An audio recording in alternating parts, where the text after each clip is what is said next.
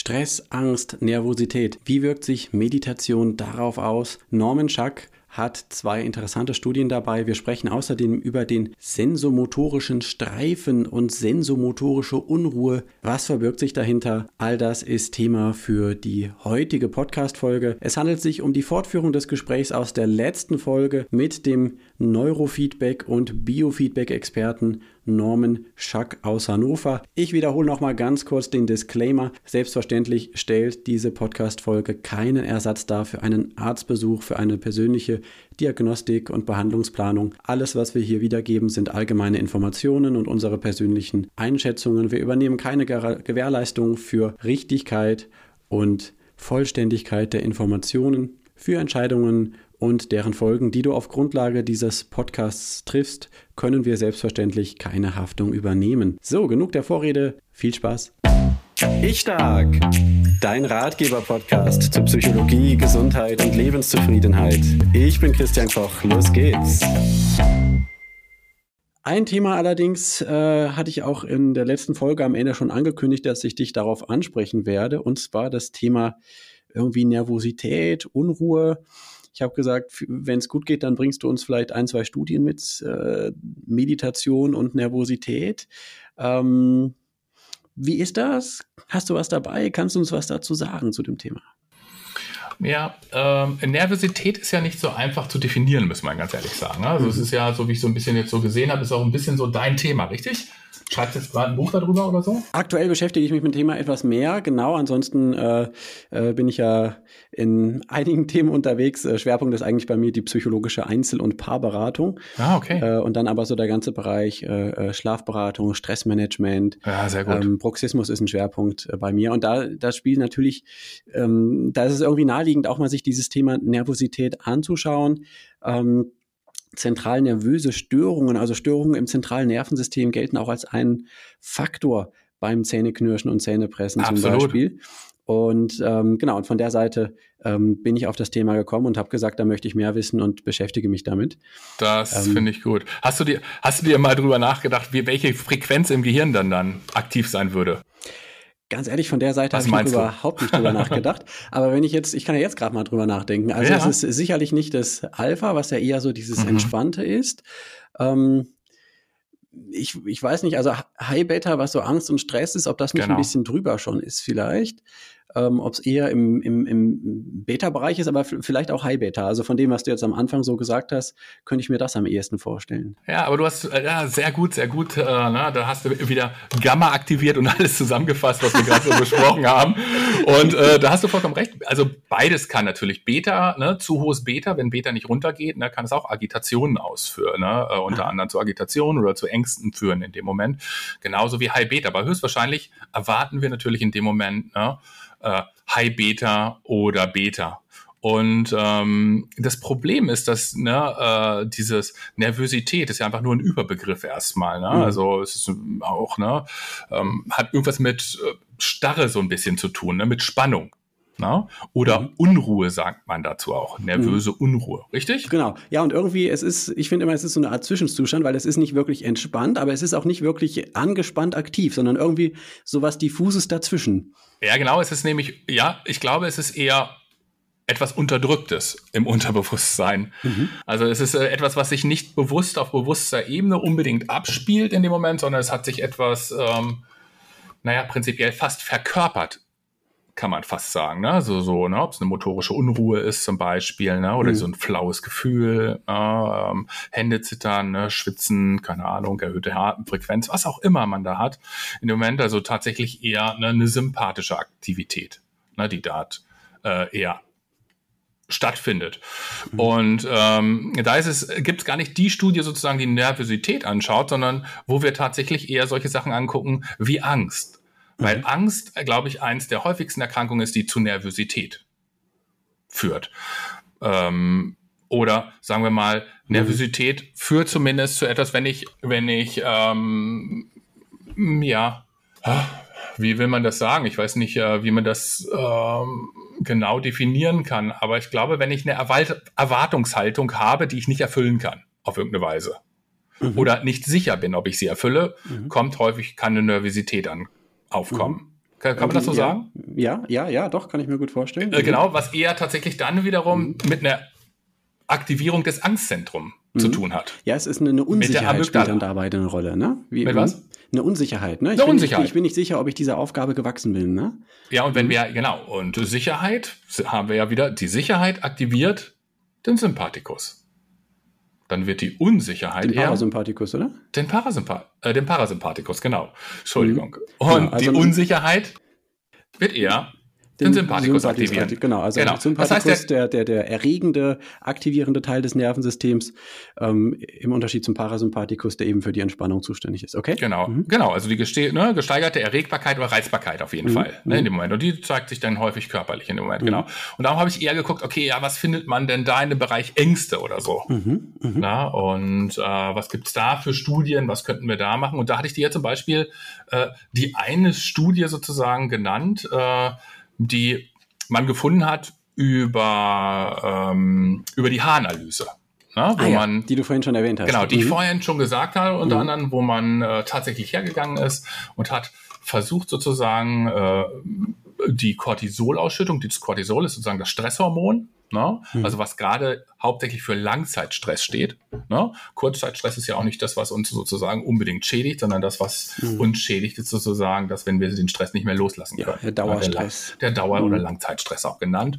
Und was häufig zu einer erhöhten Cortisol, ne, einem Cortisolanstieg führt, unter anderem, was wie gesagt diese Notfallsysteme in unserem Körper und unserem Geist aktiviert. Ähm, und den kann man ganz gut messen sozusagen, oder man kann ihn eigentlich mit Speichel messen in den meisten Fällen, aber da hat man dann immer nur sozusagen einen Ist-Wert. Ne? Das heißt, ich mache eine Intervention, das heißt, ne, so wie ist die Nervosität oder die Angst gerade in dem Moment oder der Cortisolspiegel, sagt man auch. Dann mache ich mal wegen eine Meditation und dann messe ich es danach. Und da hat man auch mhm. schon festgestellt, okay, tatsächlich der Cortisolspiegel, ne, über den Speichel gemessen, nimmt deutlich ab. Mhm. Genau. Was wir, äh, was jetzt gemacht wurde, wurde aber gesagt, ja, okay, das ist irgendwie sozusagen diese äh, äh, der Kurzzeiteffekt, sagt man auch in dem Moment, sondern aber zeigt ja noch nicht über die Wirksamkeit prinzipiell ähm, über die Langzeitwirksamkeit. Mhm, genau, also man kann, man schon mal sagen, wie wir, wie wir am Anfang gesagt haben, okay, genau. mit Meditation komme ich aus diesen ganzen Beta-Wellen raus, mehr in die Alpha-Wellen, das ist eher der beruhigende Teil und dann ist es irgendwie auch oder entspannte und dann ist es irgendwie auch nachvollziehbar, dass der Körper dann auch weniger Stresshormon Cortisol ausschüttet, ne? das, was ich mit dem Speichel vorher nachher messen kann. Aber wie ist das jetzt dann über Monate, Wochen, Jahre? Äh, genau, und da hat man festgestellt tatsächlich, dass es über Monate, also es ging, die Studie ging über neun Monate mhm. und beinhaltet aber auch viele Erwachsene. Also es ist jetzt nicht so, ne? Also ich glaube, die Studie beinhaltet um die 250 Menschen, mhm. die ich da gefunden habe. Und ähm, das, was man festgestellt hat, tatsächlich ist, dass äh, bei nach neun Monaten die, der Cortisolstand sozusagen weiterhin ähm, sehr stark verringert ist. Ich glaube um 15 Prozent war, äh, oder um 25 Prozent waren es mhm. fast. Ne, das heißt, äh, das ist eine signifikante Messung in dem Moment, also ein signifikantes Ergebnis. Was heißt gesagt? Das heißt, es ist statistisch einwandfrei in dem Moment, dass wirklich etwas passiert ist. Und was man gesehen hat, ist unter anderem, dass ein leichter Effekt in den ersten drei Monaten stattgefunden hat. Ne, dort ist sozusagen der Cortisolspiegel schon leicht gesungen, aber die, den größten Effekt hatte man nach sechs Monaten messen können. Na, man hat immer wieder nach okay. drei Monaten die Haare abgeschnitten sozusagen und die Haarspitzen gemessen. Und tatsächlich nach sechs Monaten ne, hatte man das beste Ergebnis und nach neun Monaten hat sich das Ergebnis einfach gehalten in dem Moment. Ah, okay, und also ist nicht schlechter geworden. Ist nicht schlechter geworden, nee, ähm, sondern hat sich mhm. gehalten. Und das ist wirklich sehr interessant. Mhm. Ne? Die Leute haben tatsächlich täglich 45 Minuten trainiert und das mhm. zeigt einfach, wie wichtig das Training ist und die Wiederholung ist. Weil tatsächlich die Wiederholung auch die Langzeiteffekte zeigt. Ne? Wir haben ne, Kurzzeiteffekte, die wir tatsächlich mal nach Meditation, nach einer Meditation messen können. Aber wichtig ist, dran zu bleiben. Also die Arbeit auch weiterhin zu machen, weil man muss sich das immer so vorstellen. Ähm, ich erkläre es zumindest immer so, unser Gehirn, also unser Gehirn ist ja sozusagen so ein bisschen der Taktgeber auch für den Körper und auch für diese Hormone. In dem Moment ist es so, dass wenn unser Gehirn die ganze Zeit in Stress gelebt hat, ist das sozusagen die Grundfunktion des Gehirns, dass es in diesem Stresssystem lebt in dem Moment. Ja, und das sind neurale Bahnen. Ich erkläre das, das ist ähnlich mhm. wie eine Schlittenfahrt. Das heißt, wenn ich auf den Berg gehe, ne, sozusagen, ne, und meinen Schlitten da hochziehe und fahre sozusagen eine gegebene Strecke immer wieder runter, immer wieder runter, was zu vergleichen ist immer wieder mit den ähnlichen Erga äh, Gedanken. Oder dann, dann wird es irgendwann grün, weil ich wieder beim Gras ankomme. Genau, dann wird es irgendwann grün, genau, unten ist, baut sich links und rechts eine Mauer auf, richtig? Mhm. Ich kann schlecht nach links und rechts ne, lenken in dem Moment. Dann ja, kann ich genau. versuchen, immer wieder den Schlitten kurz zur Seite zu nehmen und eine andere Bahn zu fahren, aber meist lande ich dann trotzdem wieder in der alten, ne, sozusagen. Ähm, oder ich nehme den Schlitten, fahre mal eine neue Bahn runter und fahre die aber nur einmal. Na, dann schneit's wieder. Ich war übrigens gerade im Skiurlaub, daher habe ich das gesehen. Ne? Da schneit's wieder, naja, und äh, wenn man abseits der Piste fährt, und was passiert mit der Bahn, die ich gefahren bin? Sie ist wieder zu, richtig? Mhm, ja. Genau, nur wenn ich sie immer wieder gehe und immer wieder sozusagen runterfahre, also immer wieder einen neuen Weg versuche in dem Moment, wird sich ein neuer neuronaler äh, ein neuer neuronaler Weg sozusagen ebnen. Und ähm, das ist tatsächlich auch das Prinzip prinzipiell der Neuroplastizität. Mhm. Ne?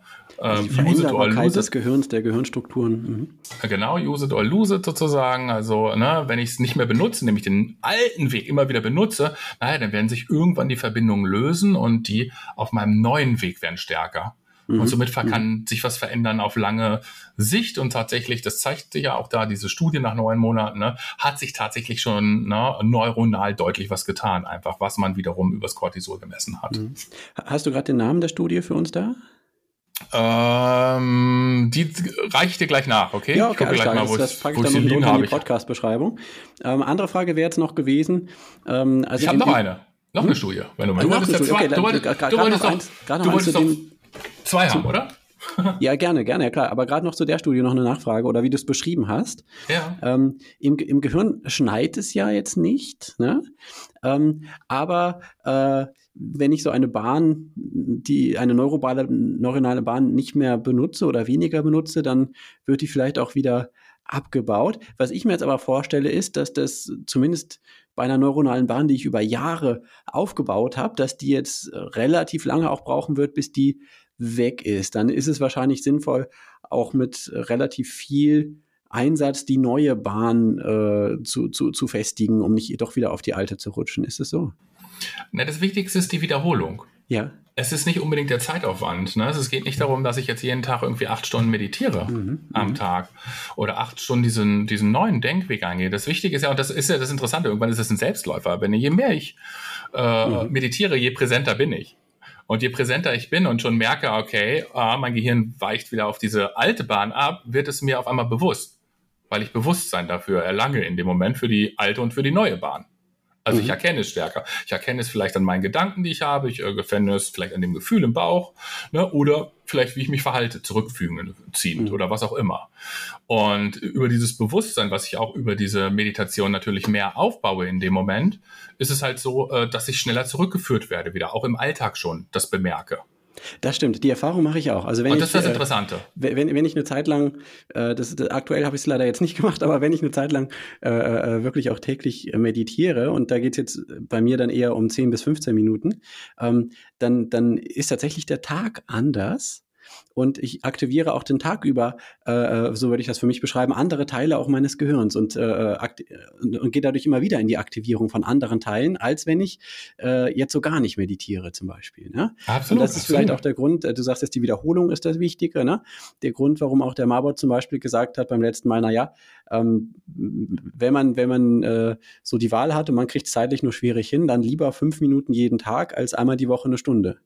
Absolut, absolut. Mhm. Genau, genau das ist das, was ich äh, auch immer sage. Genau, wichtig ist die Wiederholung. Die Wiederholung ist das Aller, Allerwichtigste. Mhm. Genau, äh, was ich, ich habe jetzt nochmal gerade kurz, kurz geguckt, die Studie, du wolltest sie doch wissen in dem Moment. Ja. Genau, und das ist tatsächlich von der Max-Planck-Gesellschaft okay. geworden, wurde das sozusagen. Äh, und das hat, die Autorin war Engert Veronika. Äh, ich schicke dir gerne den Link dazu. Ja. Dann äh, kannst du dir den einmal anschauen. Sehr interessante Studie, fand ich. Ist jetzt ja, relativ frisch mhm. auch. Genau. Ja, äh, ja, so wird. Darum Wiederholung, ne? nutzt lieber eure Zeit, ne? nutzt für fünf Minuten sozusagen pro Tag, ne? Also wenn man es nicht hinkriegt, ne? Mhm. Ähm, obwohl ich auch sage, immer einmal die Woche ist besser als keinmal die Woche. Ja. Es ist mhm. ja Zeit, die ich für mich mhm. selber nehme. Also wichtig ist nur, dass ich wiederhole und wiederhole in dem Moment. Mhm. Je mehr ich übe, sozusagen, je schneller geht es. Das ist äh, genauso na, auch beim Neurofeedback so. Also das heißt, wenn ich Neurofeedback einmal im Monat mache, wird es nicht viel bringen. Wenn ich einmal im Monat nur Jonglieren übe für eine Stunde, naja, kann ich ja mal ausprobieren, wie lange ich brauche, um richtig jonglieren zu können. Mhm. Mache ich das aber jeden Tag in dem Moment, was wird passieren? dann werde ich relativ schnell besser werden. Werde ich relativ schnell besser werden und mein Gehirn hat sich darauf eingestellt, oder? Es werden sich ne, genau für diese Erfahrungen Netzwerke bilden, nämlich das Jongliernetzwerk meinetwegen in dem Moment oder das Meditationsnetzwerk, was wiederum Einfluss auf alles andere hat, weil es wieder übergeordnete Netzwerke sozusagen reguliert. Aber das wäre alles viel zu weit. Da könnten wir, wie gesagt, das ist das nächste Thema dann vielleicht, wenn wir über das Default Mode Network und Exekutivnetzwerk und Salience Network und sowas sprechen. mhm, mh. Hm, ja, das wären jetzt auch nochmal Riesenthemen tatsächlich. Das sind Riesenthemen, genau. Ähm, aber erzähl uns auf jeden Fall gern noch die zweite Studie, die du mitgebracht hast. Die zweite Studie fand ich auch super interessant, die ich jetzt erst vor kurzem gesehen habe und das ist von der Georgetown Universität.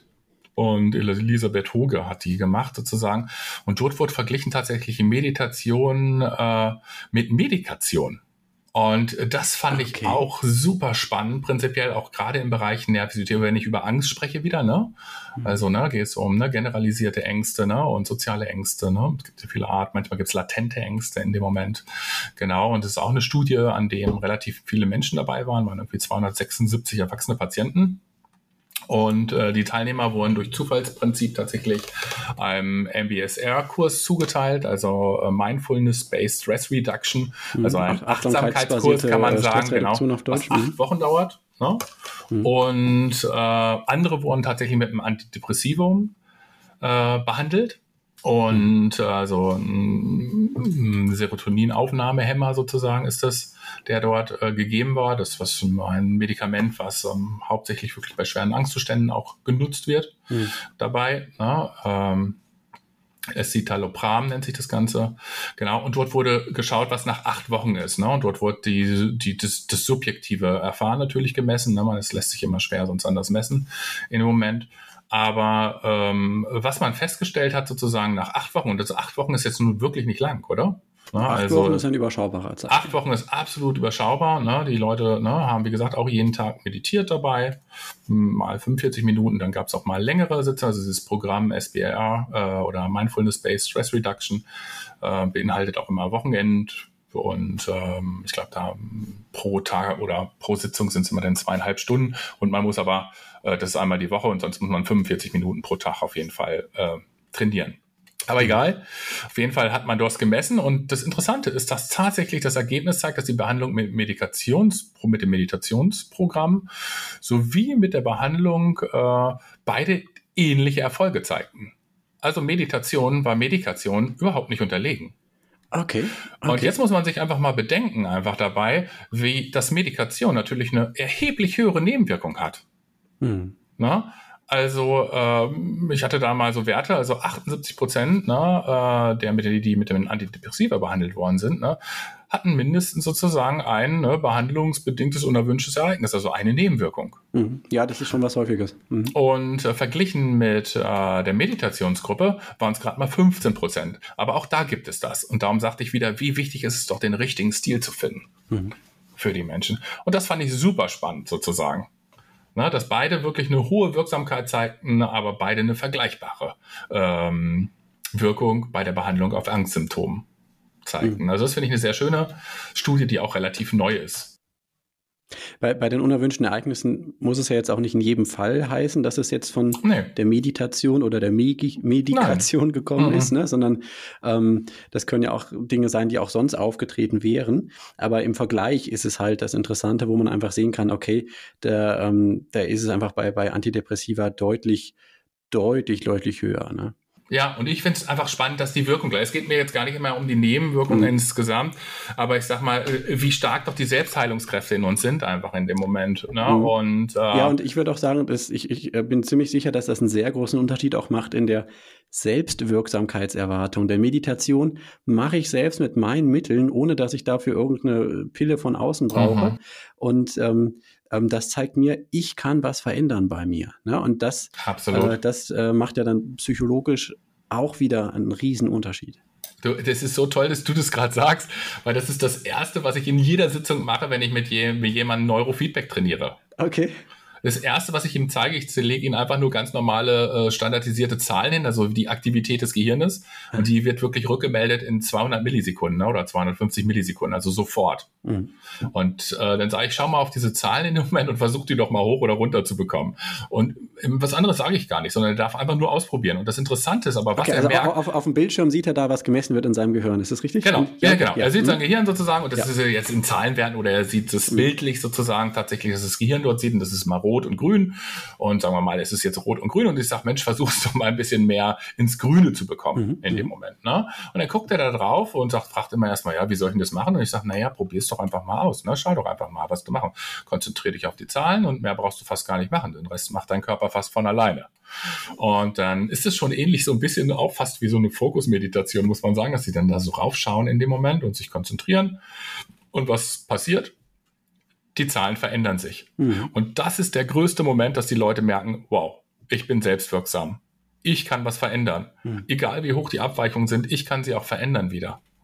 Die sind natürlich dann noch nicht lang äh, anhaltend, wie gesagt. Die neuralen Bahnen sind da einfach ein bisschen sch schwieriger, ne? also stärker, dass das nicht bei einem Mal funktioniert, aber sie merken sofort, und das ist das, was du gerade sagst, genau wie wichtig es ist, doch zu sagen, okay, die Veränderung liegt in mir und nicht im Außen. Mhm. Das ist auch immer das, was ich sage. Also es ist einer meiner Lieblingssprüche, ist unter anderem, äh, dass Stress nicht krank macht, sondern die Reaktion auf Stress macht uns krank. Was ein deutlicher mhm. Unterschied ist. Mhm. Ne? Jeder, je, jeder reagiert anders auf Stress in dem Moment. Und das müssen wir einfach lernen, ne? sozusagen damit umzugehen zu können. Also darum ist Meditation eigentlich nichts anderes wie eine Vorübung für den, wie für den Alltag. Mhm. Ich hätte ja schon gesagt, Stress an sich ist eigentlich schon eine Reaktion, aber es, äh, ich meine natürlich das Gleiche, wie du es auch sagst, ja. Ähm, Mhm. Du meinst wahrscheinlich das Gleiche, genau, du meinst wahrscheinlich das Gleiche, aber wir reagieren ja alle andere, ne? Der eine, mhm. ne, sozusagen, ne, da kommt eine Katze oder eine Maus, ne, da läuft durchs Zimmer, ne, da springt die eine, ne, aufs Sofa, ne, die andere kippt in Ohnmacht.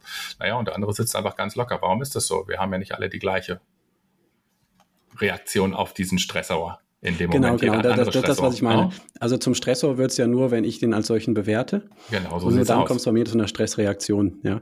Ähm, aber wir, wir, sind uns einig in dem, was wir damit meinen. Ja, es Absolut sind wir uns einig. Letztlich, äh, äh, egal, die äußere Situation, äh, die, die versetzt die eine Person in Stress und die andere nicht.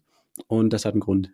Ja, ja und, und das kann ich trainieren. Und das ist ja auch mhm. messbar tatsächlich, ne? auch da wieder Meditationsforschung. Ne? Du hast ja die Amygdala sozusagen, dieses Schutzzentrum oder Angstzentrum sozusagen, äh, was für diese Schutzreaktion zuständig ist, angesprochen ganz kurz. Mhm. Naja, und auch da äh, wieder ne, die äh, Forschung dazu, dass wir gemerkt haben, okay, Meditation tatsächlich ne, äh, reguliert die Aktivierung der Amygdala deutlich besser. Ne? Also mhm. verringert dort sogar nachweislich das Volumen der Amygdala ne, dass es gar nicht mehr zu diesen starken Stressreaktionen kommt in dem Moment. Mhm.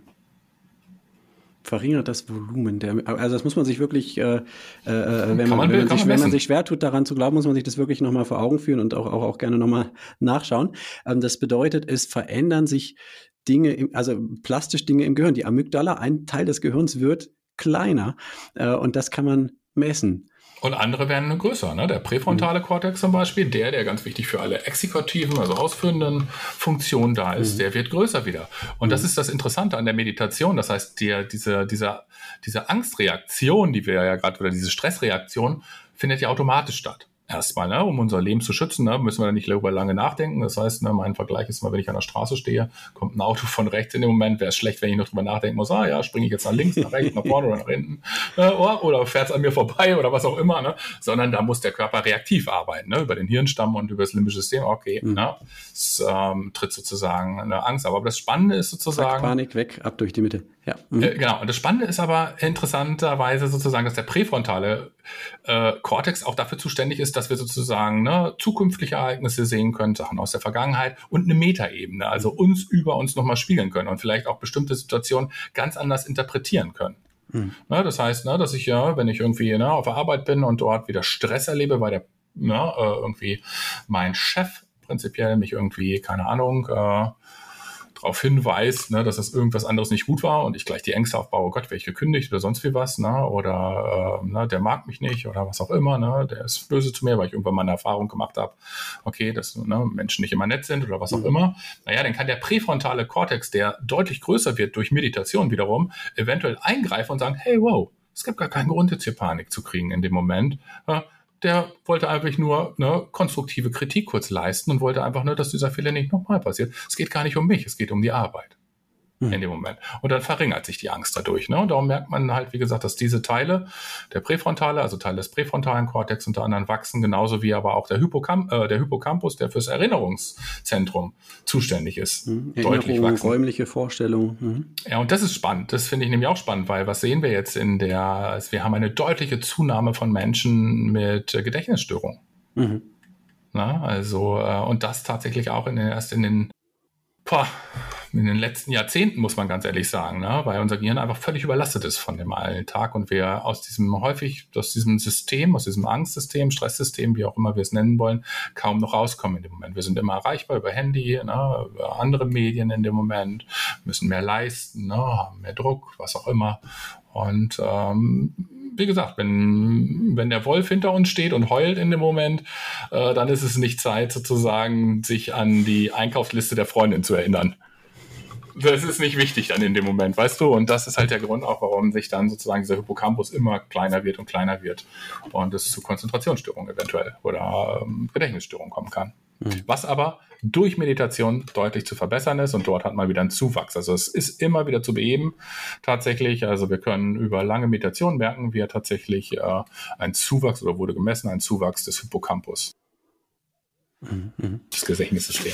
Spannende Geschichte. Ist ja auch eine Begrenzung der Hippocampus, äh, Begrenzung dessen, was ich mir tagsüber merken kann. Und im Schlaf mhm. wird es dann eben, um nochmal den Bogen zum Anfang zu schlagen äh, unseres Gesprächs, wird es dann eben äh, über die verschiedenen Wellen äh, in andere Teile des Gehirns auch weitergegeben. Und dann habe ich mhm. wieder Platz im Hippocampus sozusagen. Genau. Ähm, genau. Darum, auch wenn man was lernt für Prüfungen, das Schlafen bloß nicht unterschätzen. Insbesondere die Tiefschlafphase. Mhm. Das ist ja eine ganz interessante Phase, auch was da im Gehirn passiert. Aber das weißt du wahrscheinlich, dass das Gehirn durchgespült wird, sozusagen, aber das nur in der Tiefschlafphase. Ja, also ähm, kannst gerne mal sagen, wie, wie, wie du, also mein, das Bild, was ich im Kopf habe, ähm, vom, ähm, na, wie heißt der, Matthew Walker, amerikanischer Schlafforscher auch, das große Buch vom Schlaf im Deutschen, mhm. äh, finde ich lesenswert, ist tatsächlich relativ groß, ähm, beschreibt im Grunde, wie ich in den Tiefschlafphasen, wenn man da Gehirnströme anschaut, wie dann orchestermäßig gleichmäßige Wellen eigentlich durch das Gehirn gehen, die mhm. quasi äh, äh, unter anderem eben Informationen aus dem Hippocampus äh, weitergeben. Und dann, es kommt ja dann erst immer danach quasi, normalerweise kommen dann vor allen Dingen diese Traumphasen auch, also mehrfach die Nacht im Wechsel, aber in der ersten Phase, in der ersten Hälfte der Nacht erstmal mehr Tiefschlaf im Durchschnitt. Zum Ende hin werden die Traumphasen ein bisschen länger. Mhm. Und in der Traumphase wird dann quasi alles wild miteinander vernetzt, sodass dann da auch neue Ideen entstehen. Und äh, das ist ein Grund, warum man dann irgendwie auf einmal träumen kann, wie äh, weiß ich nicht, der Onkel zusammen mit dem Chef im hm. äh, Fußballverein spielt oder so, ja. Aber das träumst du so. Nee, ich jetzt, also ich habe diverse andere lustige Träume. Meine Frau hat neulich mal geträumt, das darf ich glaube ich erzählen, dass das Kinderdorf, in dem wir hier leben, äh, am Meer neu gebaut wird. Oh. Ähm, also da gibt es ja schon verrückte Geschichten. Und äh, äh, aber ich weiß gar nicht genau, worauf du hinaus wolltest. Also ich habe jetzt mal ein bisschen in, in, aller Kürze versucht, etwas zu sagen zu dem Thema Tiefschlaf ja. und, und Ja, Tiefschlaf ist total wichtig, einfach weil, äh, mhm. was man festgestellt hat, was man lange nicht wusste, man dachte ja immer, dass die Spinalflüssigkeit, also dieses, diese Flüssigkeit, die unser Gehirn sozusagen umgibt, prinzipiell, einfach nur einen Schutzfaktor hat. Das heißt, unser Gehirn ist ja sozusagen auch mit viel Flüssig, es nicht, besteht nur, nicht nur aus Fett sozusagen, mhm. sondern drumherum ist so ne, eine Flüssigkeit, die Spinalflüssigkeit prinzipiell, die einmal ne, hinten äh, im Rückenmark ist sozusagen aber auch im Gehirn. Mhm. Ne? Dieser Liquor nennt ne? sich das auch, genau, der Liquor. Mhm. Genau, und der ist nicht nur äh, tatsächlich dafür zuständig, äh, hat man mittlerweile festgestellt, für ähm, den Schutz des Gehirnes, sondern tatsächlich auch für äh, den Erhalt des Gedächtnisses. Weil mhm. das, was es macht, tatsächlich, was man weiß sozusagen, dass es ja bei Demenz und Alzheimer häufig so zu, zu Plaques kommt, solche ähnlichen ne, Ab Rück Ablagerungen im ja, Gehirn. Ja. Mm, und ähm, in der Tiefschlafphase passiert tatsächlich etwas, ne? das hast, hast du recht, das ist auch mit diesem rhythmischen, ne? prinzipiell äh, wird das Gehirn buchstäblich durchspült. Also es werden sozusagen diese alten Ablagerungen weggespült, was nur im Tiefschlaf tatsächlich passiert in dem Moment und äh, können abfließen. Durch diese Flüssigkeit, die du Durch diese Flüssigkeit, okay. genau. Und es gibt tatsächlich mittlerweile Aufnahmen, wo man auch tatsächlich wie bei jedem Atemzug diese Flüssigkeit arbeitet in unserem Kopf. Mhm. Super spannend, das Thema, finde ich einfach. Und es zeigt aber einfach auch, ähm, ja, dass tatsächlich auch ex andere Faktoren ne, wie Meditation, sondern auch Lifestyle damit zu tun hat, einfach wie wichtig Schlaf ist. Ne, darum äh, total interessant ist deine Arbeit, die du tust. Ne, und machst dich da mit Schlaf sozusagen äh, sehr stark beschäftigt. Ich glaube, eins der wichtigsten Themen, lang und ausreichend zu schlafen und gut zu schlafen. Ja, und eins der anderen wichtigen Themen ist das, worüber wir gerade hauptsächlich eigentlich sprechen, Meditation. Wir haben gerade mal wieder so eine kleine, kleine äh, Wanderung vorgenommen auf ein anderes Thema. Ähm, worauf ich noch mal unbedingt, äh, wo ich noch mal nachhaken möchte, das kenne ich nämlich noch nicht tatsächlich. Ähm, und das hängt, ist es auch wieder im Kontext von Nervosität, denn du hast relativ zu Beginn irgendwann mal etwas erwähnt. Ich glaube, du hast es den sensomotorischen Streifen genannt oder so. Genau. Äh, mhm. Und hast gesagt, dass eine erhöhte Aktivität dort äh, in Verbindung gebracht wird mit motorischer Unruhe. Das fände ich schon noch spannend. Ähm, kannst du da noch ein bisschen was zu sagen? Um, ähm, klar, auf jeden Fall. Und da ging es, glaube ich, auch um, um, um Beta-Wellen, wenn ich es richtig in Erinnerung habe. Vielleicht auch nicht. Bei, ja, doch, naja, da ging es um andere Sachen unter anderem. Also ähm, es ging äh, bei, es ging um Neurofeedback auf jeden Fall erstmal. Mhm, mhm. ne? Stimmt, ähm, genau. Genau, wir hatten ja sozusagen, wir hatten ja über äh, ähm, Neurofeedback gesprochen. Genau. Und äh, da ging es darum, sozusagen, das hatte ich ja gesagt, dass dieser sensomotorische Streifen, also dieser dieses Areal in unserem Kopf, was unserem Körper repräsentiert. Manche kennen auch den Begriff Homunculus. Hast du den schon mal gehört? Homunculus? Ja. Mhm. Ja, habe ich zum ersten Mal in diesem Kontext gehört, hier im Podcast tatsächlich. Ich glaube, Folge 9 war es mit Felix Kade. Da ging es auch um Schmerzen und Repräsentation von, von körperlichen äh, Empfindungen im Gehirn, äh, wo ja manche Regionen sehr groß repräsentiert sind, Lippen zum Beispiel, weil da sehr, sehr viele Sensoren sind und andere deutlich kleiner. Ah, ja, ja genau, okay, okay. Spannend. äh, aber du hast vollkommen recht, so ähnlich ist es. Also manche kennen dieses Bild halt einfach, ne? Die haben dieses mhm. Bild vor Augen, das ein Stück vom Gehirn repräsentiert ist und dort die Hand rauskommt, das Auge rausguckt, das Ohr hängt, ne? Und so und äh, ja, äh, ja, das kennt man als Homunculus auf jeden Fall, wenn man mhm. irgendeinen therapeutischen oder medizinischen Beruf macht. Genau, und sich mit dem Gehirn ein bisschen befasst. Okay, aber jetzt nochmal zu dem SMR. Ja. Äh, SMR ist eigentlich nichts anderes, ein bisschen auch wie Beta, wie Low Beta. Ne? Es ist 12 bis 15 Hertz sozusagen und es sind so ähm, EEG-Spindeln, die, äh, wie gesagt, sensomotorischer Rhythmus sich nennen, wenn sie auf dem sensomotorischen Streifen entstehen. Okay, und mhm. ähm, es kommt, das ist eine ganz alte äh, Forschung sozusagen, die mal äh, stattgefunden hat, irgendwie von einem Verhaltensforscher, der Verhaltenstraining gemacht hat, der hieß Barry Sturman. Er ist einer okay. der ersten Koryphäen im Neurofeedback, kann man sagen, okay? Und in den Gehirnmessen, äh, Messungen. Und was der, der wollte einfach gucken, äh, kann man Kinder, äh, kann man Kinder, sage ich jetzt schon, kann man Katzen konditionieren. Katzen. Das hat alles mit Katzen okay. angefangen. Ne? Also er hat, er hat ein paar Katzen sich geholt. Früher war es ja echt schlimm, da waren die Tiere noch in den ne, äh, Versuchslaboren, da war das gang und gegen, dass man irgendwie Tiere genommen hat für Versuche. Hm. Und dann hat man da äh, Katzen sich auf jeden Fall genommen und er hat es so gemacht, er hat ihnen sozusagen Sensoren auf den Kopf geklebt, sozusagen. Ich hoffe, er hat sie geklebt, wenn ich ehrlich bin. Und ähm, hat versucht sozusagen diese, diesen sensomotorischen Rhythmus erstmal zu trainieren, okay? Also nur zu gucken, kann man das äh, trainieren. Also er hat immer gemacht, immer wenn diese Katzen sozusagen diesen SMR-Rhythmus sozusagen erstmal ähm, gezeigt haben, dann haben sie eine Belohnung bekommen. Okay. Okay, ja. dann haben sie erstmal eine Belohnung, also haben sie was zu fressen bekommen. Und dann hat er tatsächlich gemerkt, oh, das ist interessant, okay, über operante Konditionierung, also über Lernen, ne, können diese Tiere auf einmal SMR besser zu aktivieren. Das war das mhm. erste erstmal, okay? Dann gingen die Katzen wieder zurück, zum Glück. Ne? Die haben es überlebt. War, waren hoffentlich auch gut gesättigt, ne? weil sie viel SMR und viel Futter dadurch gekriegt haben. Und dann kam irgendwann später, das ist, ne, was ich weiß gar nicht, wie viele Jahre das später war oder vielleicht auch kurze Zeit, auf jeden Fall kam dann die NASA auf den äh, Herrn Sturman zu und hat gesagt, boah, ey, ne, äh, wir haben hier mehrere Menschen tatsächlich bei uns, die haben immer epileptische Anfälle. Okay. Und die haben das darauf ge, äh, geschlossen, dass dieser Raketentreibstoff sozusagen, diese Dämpfen, ne, Monomethylhydrazin hieß das, glaube ich, das Zeug, ne? Okay. Äh, tatsächlich eher ungünstig fürs Gehirn ist und die Leute eher epileptische Anfälle bekommen. Mhm. Ja? Da hat er gesagt, okay, ne, kann ich äh, untersuchen. Und dann hat er sich wieder Katzen geholt und ähm, hat dann den natürlich diesen Dämpfen ausgesetzt okay, das hat jetzt keiner, das ist echt fies, ne? das macht man heutzutage, hoffe ich, nicht mehr. Äh, auf jeden Fall war es wirklich interessant, dass äh, er festgestellt hat, auf einen komisch, manche Katzen äh, kriegen epileptische Anfälle und manche nicht oder deutlich später. Und er hat gesagt, das ist aber interessant, ne? Äh, wie kann das denn sein? Und dann hat er, dann ist ihm aufgefallen auf einmal, dass die Katzen tatsächlich, mit denen er SMR trainiert hatte, deutlich resistenter waren auf die Epilepsie, auf die Anfälle Aha. im Gehirn. Ah, das war super interessant. Äh, jetzt weiß ich auch nicht genau, wie sozusagen dann dieser Rückschluss kam, aber Epilepsie hat ja sehr viel mit motorischen Störungen zu tun. Mhm. Auch, ne? mit so einer Überschuss, sozusagen Überschuss von ähm, Muskelaktive, Verkrampfung. Und dann kam es so, dass der äh, Herr Sturman sozusagen mit einem anderen Forscher, der Lubar hieß sozusagen, die haben dann erstmal mit äh, Patienten sozusagen äh, mit Epilepsie trainiert und haben geguckt, okay, na, äh, wie wirkt das auf Epilepsie, äh, auf Epilepsie. Und bei Epilepsie hat man gemerkt, okay, tatsächlich, die Leute, die diesen SMR-Rhythmus äh, wieder trainieren, haben deutlich weniger Anfälle. Dann kam man auf einmal zu auf den Schluss, wie gesagt, naja, wenn das bei äh, der äh, motorischen Überaktivität sozusagen, kann man fast sagen, bei Epilepsie wirkt, vielleicht hilft das auch bei der Behandlung von ADHS mit Hyperkinetik. Mhm.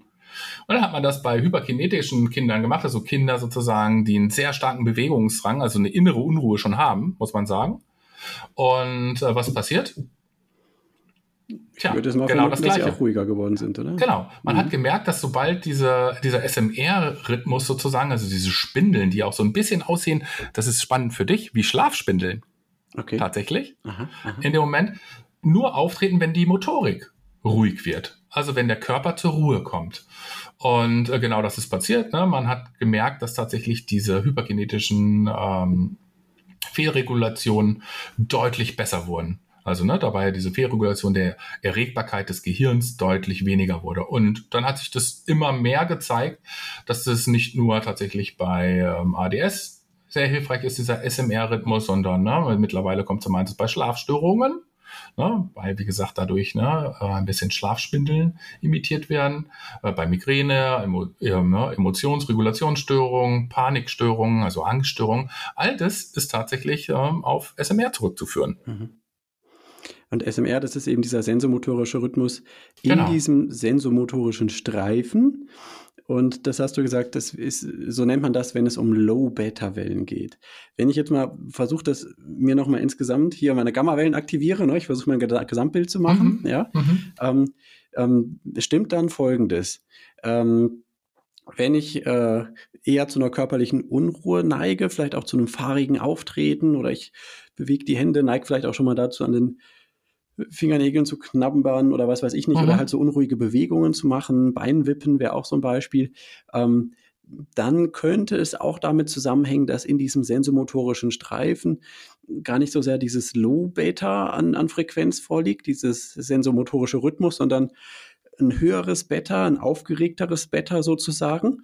Genau. Und ich könnte durch Meditation, welche vielleicht Achtsamkeit, Körperwahrnehmung oder Fokus auf bestimmte Körperteile, könnte ich es vielleicht schaffen, diesen, diesen Frequenzbereich, diesen Rhythmus ähm, im sensomotorischen Streifen abzusenken, dass ich in diese Low-Beta-Frequenz reinkomme und dadurch hoffentlich einen positiven Einfluss haben auf die körperliche Unruhe. Könnte, ich, ist, könnte das hinkommen oder habe ich was falsch gesagt? Ja, das war schon ganz gut. Ich würde mhm. tatsächlich mhm. sagen, dass natürlich Neurofeedback da auch ganz, ganz viel ne, mit reinspielt. Also mhm. durch Neurofeedback kann ich es halt bewusst beeinflussen.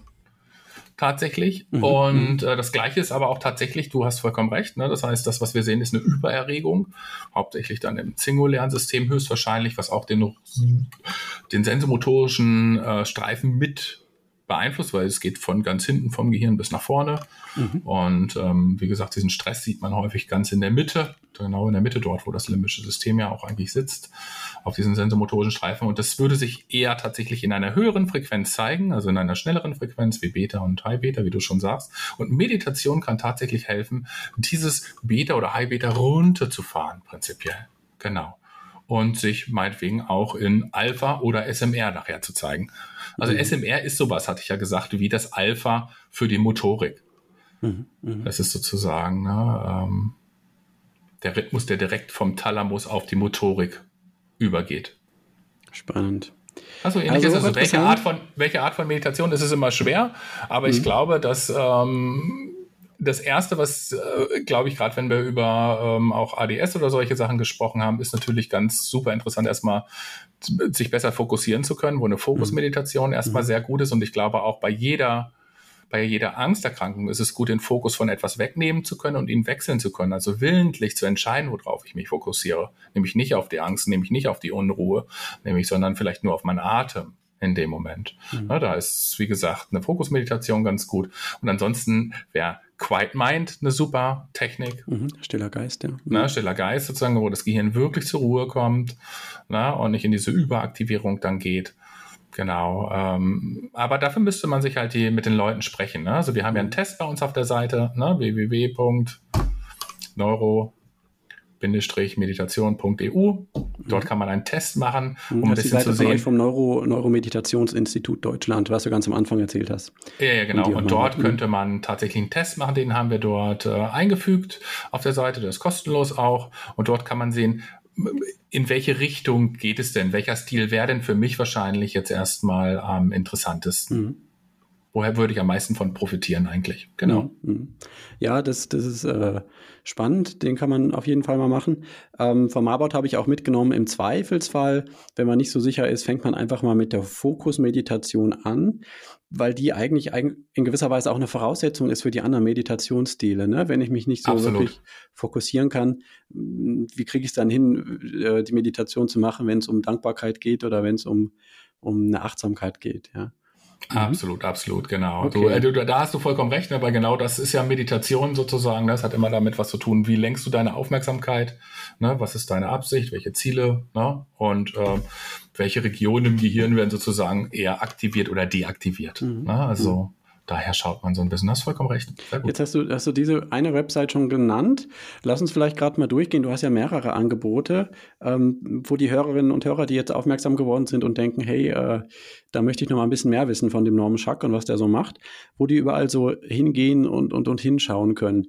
Du hast, in Hannover hast du schon erwähnt, deine Praxis für Ergotherapie mhm. mit Boulderhalle und äh, äh, wo du auch äh, Neurofeedback vor Ort anbietest, ähm, systemische Beratung.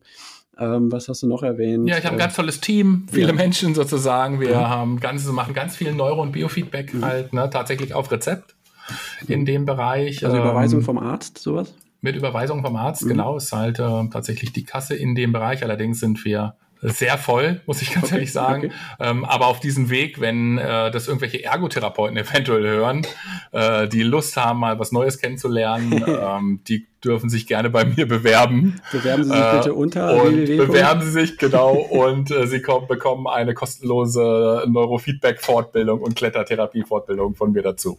Na, wenn das mal kein Anreiz ist, auf jeden Fall. Genau.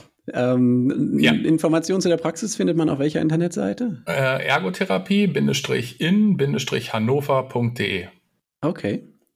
Kann man genau, und Genau, und ähm, das Genius-Angebot, und das Genius-Angebot ist wirklich das, was ja eher das Coaching und die Meditation auch sehr stark mit ähm, beinhaltet. Äh, das ist halt Genius, Bindestrich, Release, mhm. Hm. Genau, und das ist wirklich was, da kommen mittlerweile äh, die Leute, das ist ja ganz interessant, da kommen die Leute wirklich äh, von wirklich aus der ganzen Welt hierher geflogen und bleiben mhm. bei mir so zwei, drei Tage dann sozusagen und wir äh, lernen bestimmte Techniken. Aber das Interessante ist erstmal festzustellen, wo stehe ich. Weil viele wollen ja überhaupt wissen, okay, wie ist denn mein Gehirn überhaupt? Was bringt denn überhaupt diese ganze Technik, die ich ständig mache? Mhm. Also hinterfragen sich sozusagen, ne, mache ich das richtig, mache ich es nicht richtig? Ne, ähm, genau, bin ich schon weitergekommen oder so? Und das, was ich mache, ich habe halt ganz bestimmte Techniken, wie ich äh, tatsächlich den Körper und den Geist und die Energie tatsächlich messen kann mittlerweile. Und ähm, wir messen dann immer mit allen Systemen, die ich hier habe, sozusagen den Körper und den Geist durch und dann sehen wir, ha genau, wo stehe ich sozusagen.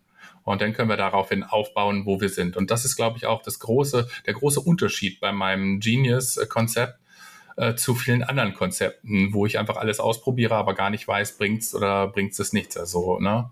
Effizienz mhm. ist sozusagen Wissenschaft, muss man ja ganz ehrlich sagen. Und das, was ich mache, sind Messwerte, die man tatsächlich auch mehr sehen kann. Mhm. Also du meinst jetzt nicht den Unterschied zu deinen anderen Konzepten, sondern, sondern, zu anderen Konzepten, die es irgendwo da draußen gibt. Ja, ja wir sind ja häufig verloren mhm. auf dem Markt mittlerweile. Ne? Also mhm. es gibt ja so, so viele Angebote in dem Moment. Ne? Und was ist das Richtige für mich? Ist ein riesen Einkaufsladen. Ne? Ja, und also, das sind tatsächlich nicht sagen. immer unbedingt die wissenschaftlich Fundierten, die sich dann durchsetzen. Ja, absolut. Und ähm, da hast du recht, da hast du recht. ähm, aber, also wie gesagt, das ist bei uns auf jeden Fall etwas, was äh, immer, ja, was die Leute einfach sehr gut finden, wo wir einfach wieder bei ne, ähm, Selbstregulation ne, und ähm, ja, sowas ähnlich wie Selbstheilung sind in dem Moment, ne, dass die Leute einfach sehen, okay, wie wirksam bin ich selber? Selbstwirksamkeit, das war das, was ich gerade gesucht habe. Mhm, mhm. Äh, den Begriff einfach zu sehen, okay, ah ja, okay, da passiert wirklich was. Und das ist einfach, glaube ich, der stärkste Effekt in unserem Körper. Und da kann man sehr viel nachlesen bei mir auf der äh, Genius Release Seite. Mhm, mhm. Okay. Genau. Super. Ähm, erwähnen wir gerade nochmal, hast du am Anfang schon mal ganz am Anfang gesagt, äh, beim Institut für Neuromeditation bei euch, äh, da gibt es eben auch Fortbildungen für Leute, ich sage jetzt mal wie mich oder sicherlich auch einige Hörerinnen und Hörer, die irgendwo im Bereich sind, Beratung, Psychotherapie und so weiter mhm. und ähm, eben selbst lernen möchten. Wie können sie neuromeditative Techniken, wie können Sie Neurofeedback-Techniken selbst anwenden in Ihrer Arbeit mit Klientinnen und Patienten. Ähm, Genau, das ist genau.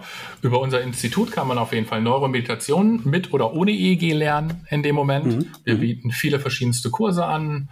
Äh, dieses Jahr kommt wieder neue Kurse dazu, sozusagen. Cool. Ähm, dieses Jahr kommt noch extra ein Kurs für ähm, Ärzte, für Coaches, und äh, Therapeuten hinzu. Also da geht es sehr stark darum, einfach nochmal um die Krankheitsbilder sich genau anzugucken, welche therapeutischen Techniken können wir nutzen, sozusagen neuronale Zusammenhänge, aber auch therapeutische Sprache bei Meditation. Also es gibt bestimmte, wie bei Traumata, es ist so wichtig, äh, auf, auf eine ganz bestimmte Weise anzuleiten, sagen wir mal so. Mhm. Na, und genau, es ist ein sehr stark praxisorientierter Kurs, der dieses Jahr dazu kommt. Genau, wir gucken, dass wir sechs Wochen Kurse mit einbauen die man anbieten kann. Und was ich äh, dieses Jahr, ich hoffe, das wird noch in dem ersten Quartal, ich bin mir nicht sicher, ob es klappt, aber dann wird das Buch äh, Neuromeditation, was ich gerade übersetze, sozusagen auf Deutsch kommen oder was wir ah, beide cool. übersetzen, sozusagen. Mhm. Und dann wird das auf Deutsch sozusagen noch einmal erhältlich sein.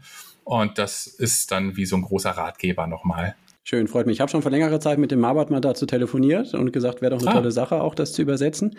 Ähm, habt ihr einen Verlag? Nee, wir haben noch keinen Verlag, wo wir es machen. Wir wissen noch nicht, ob wir es erstmal selber machen, sozusagen. Ah, ja. Mhm. Ähm, oder ob wir es über einen Verlag machen. Das ist immer schwierig zu entscheiden, ja, ja, wie man es macht. Aber wenn jetzt ein Verlag zuhört, kann er gerne auf uns zukommen. in, in dem Moment. Ich glaube einfach, dass es ein Riesenkonzept wird und ich bin mir sicher, also wenn wir uns einfach mal äh, die Daten mittlerweile angucken, ähm, wie Meditation genutzt wird und was das für einen Boom hat, äh, dass das einfach ein super Konzept ist, einfach, glaube ich, einfach auch, weil wir einfach sehen, was für große Möglichkeiten und Transformationen wirklich dieses Programm beinhaltet. Also ich bin total geflasht einfach von Meditation mittlerweile. Mhm. Eigentlich schon ein sehr schöner Schlusssatz, aber trotzdem frage ich nochmal, äh, äh, mich spricht es auch an, dieser Ansatz. Wir haben jetzt sehr, sehr viele Themen auch äh, behandelt. Mhm. Ich fand es super spannend. Ähm, ich werde auf jeden Fall, aber das, das äh, setze ich auch nochmal in den Vorspann dann, werde dann entsprechende ähm, Timestamps noch reinmachen, dass es äh, den Hörerinnen und Hörern leichter wird zu navigieren zu den Themen. Ähm, wobei es bestimmt auch viele im, im Ganzen anhören. Äh, Gratulation an alle, die das gemacht haben. Übrigens, euer Fokus kann nicht so schlecht sein. Ja. Ähm, Norman, gibt es zum Abschluss noch was, wo du sagst, das äh, muss jetzt eigentlich nochmal gesagt werden, das fehlt, äh, das fasst deine Botschaft zusammen. Was kommt dir in den Sinn? Train your brain, change your life. Auf das war's eigentlich schon. ja, das ist auf den Punkt gebracht, genau. Vielen Dank, Norm, für dieses äh, sehr äh, inhaltsreiche und lehrreiche Gespräch. Alles Gute dir und vielleicht bis zum nächsten Mal. Ciao, ciao. Ja, vielen Dank, Christian. Dir erstmal und allen anderen und allen Zuhörern. Ja, vielen Dank fürs Zuhören. Ja, von meiner Seite auch nochmal vielen Dank auch an die Hörerschaft. Ich stark. Die Vorschau. Vielen Dank für deine Zeit und Aufmerksamkeit. Ich freue mich auf den weiteren Weg, auf die nächsten Folgen und kann schon mal versprechen, dass bald wieder eine Folge kommt mit Martina Effmatt. Falls du sie schon gehört hast, da ging es um Emetophobie, die Angst vor Übelkeit und Erbrechen. In der ersten Folge mit ihr ein recht spezielles, aber wichtiges Thema. Die nächste Folge wird deutlich mehr Menschen vermutlich betreffen, denn wir sprechen über Stress und Angst am Arbeitsplatz. Martinas neues Buch behandelt eben genau die Frage und gibt gute Hinweise, wie geht das, dass ich eigentlich auf der Arbeit nicht unter Anspannung stehen muss. Ich freue mich schon auf das Interview und freue mich mit dir, mit euch weiter in Kontakt zu sein. Habt eine gute Zeit. Bis dann. Ciao, ciao.